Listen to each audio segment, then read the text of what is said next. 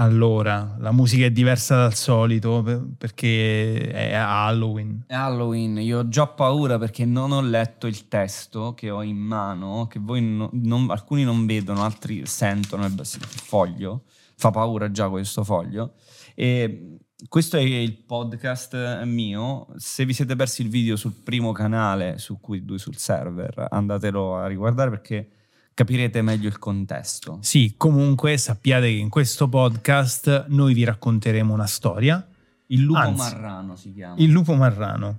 Tu devi sapere No, che io avevo scritto un'altra storia, però a un certo punto ho detto, però questa fatta seria è proprio bella e me la sono tenuta per il mio libro di racconti. Ma questa è una storia nata per essere deficiente, ma spaventosa.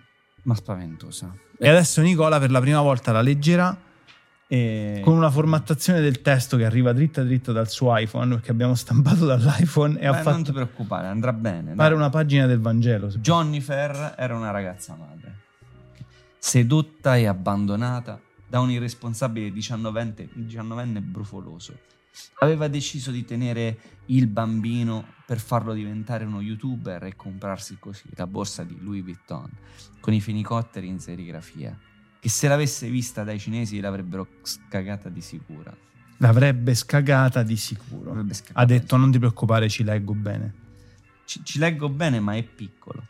Il 3 dicembre 2021, la devo fare più... Sì, è una storia Il 3 horror. dicembre 2021, Marisa passeggiava nella corsia Pelati e Salse del Conad di Bugnardo sul Monco con il suo bambino Kevin seduto nel carrello. Ad un tratto una notifica di WhatsApp attirò la sua attenzione. Era un link inviatole dalla sua amica Castaway. Un video divertente con un cane che si leccava le palle in mezzo ai binari del treno. Si allontanò dal carrello perché Kevin faceva l'aeroplano con la bocca e mandò un messaggio vocale all'amica.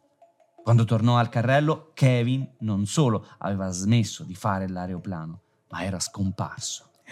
Terrorizzata, Jonnifer chiamò subito Castaway per raccontarle l'accaduto. 40 minuti dopo, le due si salutarono e il personale del Conad fu allertato.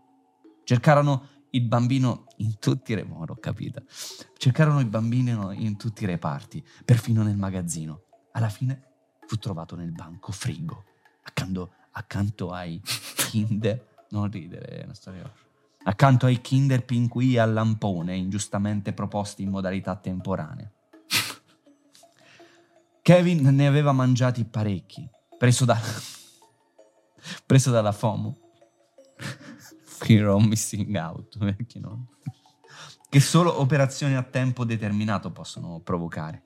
Alla cassa pesarono il creaturo e stabilirono che aveva ingurgitato 36 Kinder Pinguì. La madre risarcì il Conad di 50 euro e poi fece loro causa per 20.000, vincendo prima ancora di arrivare in aula. Jonnifer, da brava ragazza madre, non aveva ancora la patente. Prese un autobus e tornò a casa con Kevin che piangeva a nastro per via di un ovvio mal di pancia. Poco dopo aver preso posto in fondo al mezzo pubblico, il bambino mollò una scorreggia così terribile che il conducente prese a vomitare, prese a vomitare sul parabrezza. Privo di, privo di visibilità, si schiantò contro un palo e ruzzolò giù dal sedile, continuando a vomitare sui pedali, in silenzio. Scusa, mi è successa una cosa brutta, che cazzo ti ridi? No, eh, immagino una scena. Jonnifer si coprì il naso con la felpa e si alzò in piedi. Eh, scusate. Eh, Jonnifer si coprì il naso con la felpa e si alzò in piedi. Intorno a lei gli altri passeggeri. Intorno a lei gli altri passeggeri vomitavano. Ma perché ridi? Intorno a lei gli altri passeggeri vomitavano e si massaggiavano il collo per il collo. cioè, sta ridendo per un colpo.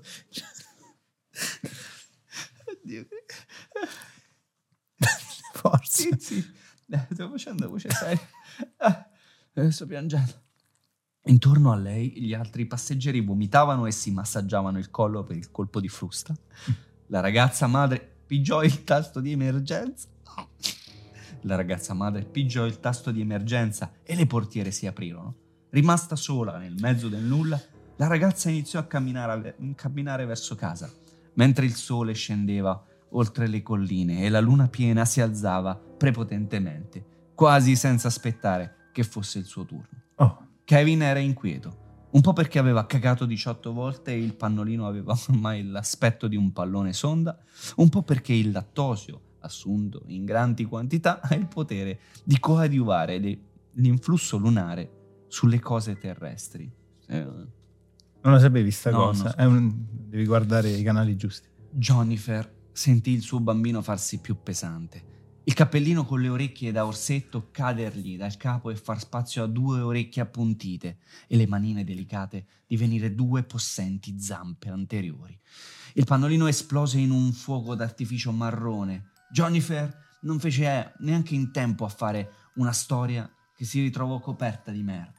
Kevin, divenuto almeno tre volte più grande, corse rapidissimo verso la campagna, ululando e a tratti facendo l'aeroplano. Sua madre.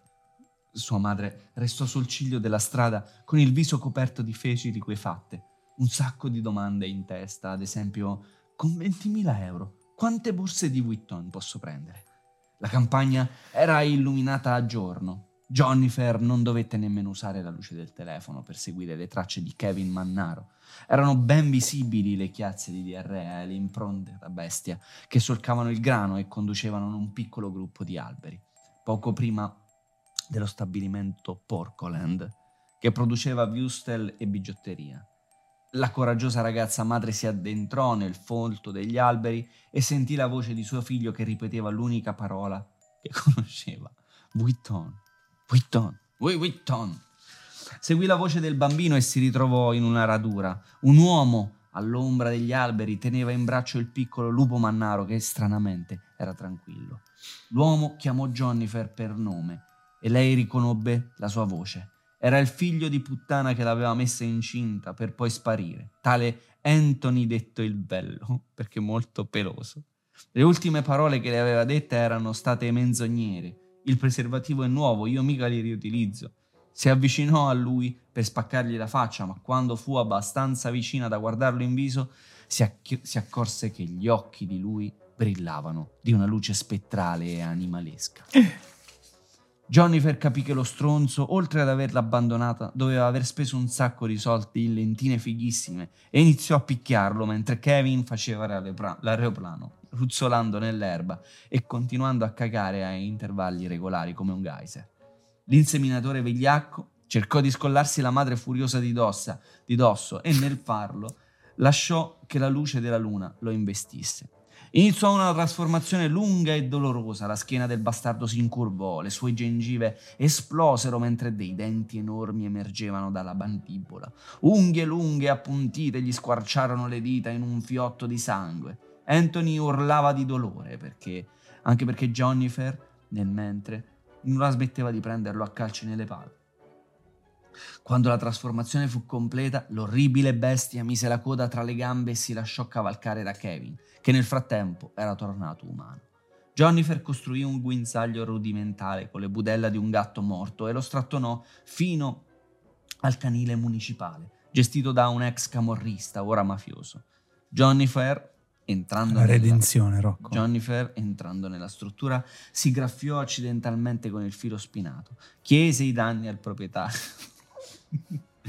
Chiese i danni al proprietario e un giudice affetto da una gravissima forma di insonnia si presentò sul posto per emettere la sentenza che prevedeva un risarcimento di 20.000 euro o a scelta 8 borse di Louis Vuitton. Anthony fu abbandonato al canile nella gabbia numero 6 con un alano di 57 kg, affetto da alitosi da tartaro e un pincher di 3 kg, ma con la minchia di 9. Felice e con 40.000 euro in tasca, Jennifer camminò verso l'alba stringendo al petto Kevin, felicemente addormentato e con l'intestino ormai svuotato. Sottovuoto. Sottovuoto. Postilla, ora Jennifer vive felice con suo figlio in un appartamento al centro di Milano. Paga l'affitto scivolando sui pavimenti bagnati, intossicandosi nei ristoranti e offendendosi per gli spot in tv.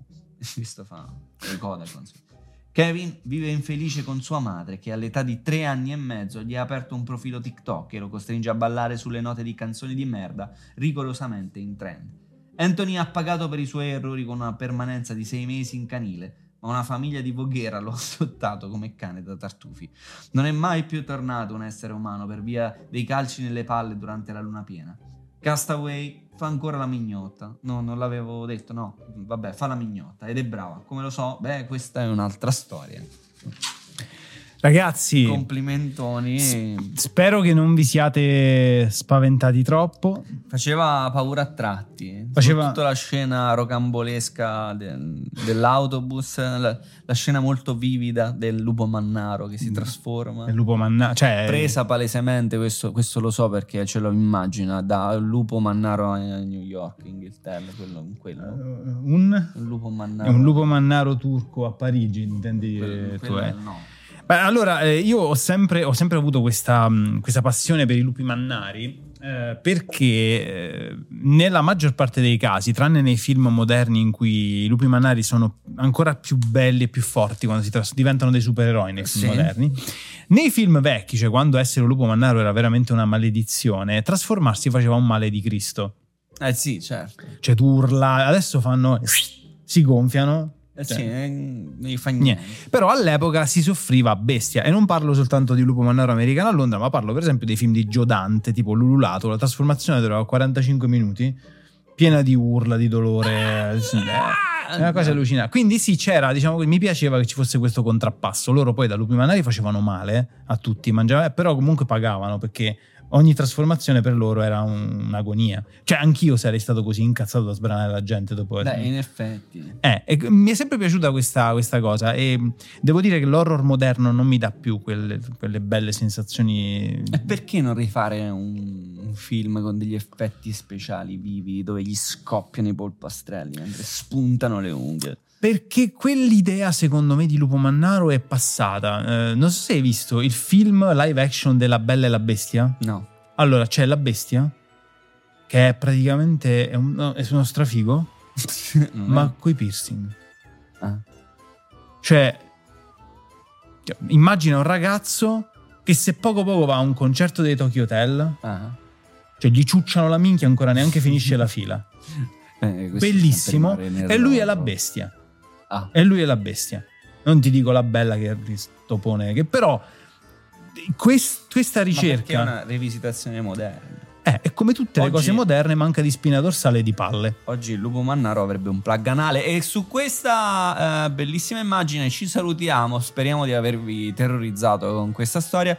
Se non avete visto il video su QDSS andategli a dare uno sguardo perché è ancora più brutto.